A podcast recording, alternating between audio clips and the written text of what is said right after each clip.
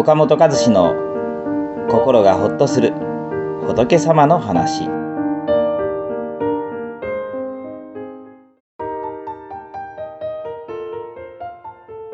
これが正義だとね信じてしまうのは恐ろしい。正義ほどま恐ろしいものはありません、まあ、腹が立ってる時っていうのはね私たちは自分が正しく相手が悪いと思うんですね。まあ、自分が悪くて相手が正しいのに怒って相手を責める人ってのはまあないと思います。まあ、腹を立てて相手を責めている時は必ず自分は正しいんだ相手が悪いんだという思いがあります。まあ、もちろんね客観的に見て相手に非があり自分にはね非がないということも多いでしょうけれど、まあ、ですけどね正義は自分にあり自分が正義だと思うとねそこの怒りっていうのはどんどん正当化されてますますねこの燃え上がっていくので、まあ、気をつけなきゃいけないんですね。まあ、なぜかというと自分が正しい相手が悪いとなると自分がね怒って相手を責めるのは当然だという感覚になって相手をこう責めることがまあ正当化されていく、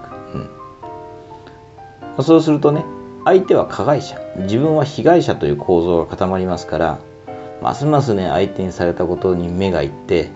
ね、この怒りや憎しみが深まっていくもんなんです。だからまあ最初はねそれほどでなくてももんもんもんもんとねああだこうだとね心の中で思ってるうちになんか余計腹が立ってしまうっていうことはないでしょうか、まあ、その時ね大事なのはどちらに非があるかは別として自分が一方的に正義だと正しいと思うことの恐ろしさをねよく知っておくことですね。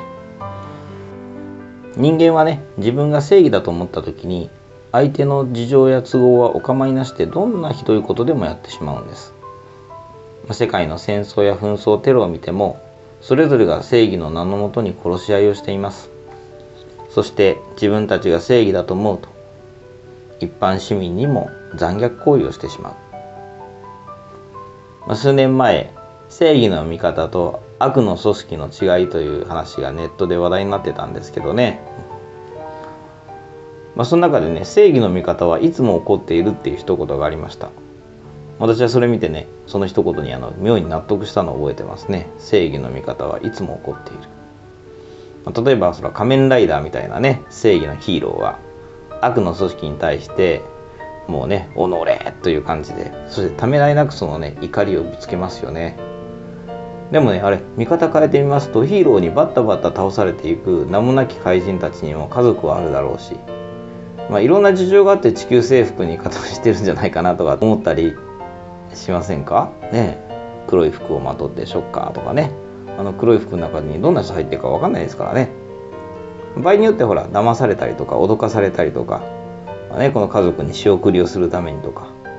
いやいや借り出されたっていう人もあると思います。まあ、そういう怪人たちに容赦はなくですね岩をも砕く蹴りを入れたり、まあ、バイクで跳ね飛ばしたりしているのを見ると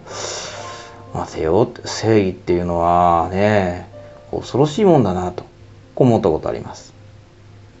まあ、テレビやね映画の世界ならまあいざ知らず現実にね私たちの社会の中でもそういうことが起きているのかもしれませんね。うんまあ、聖徳太子はですね仏教の教えに基づいてこのようにおっしゃってるんです。我必ず聖にあらず我必ず愚かにあらず共にこれ凡夫のみ。私が一方的に正しいということも相手が一方的に間違っているということもない。共にこれ間違いだらけの凡夫なのだからということです。本部というのは人間のこと。私たちね人間は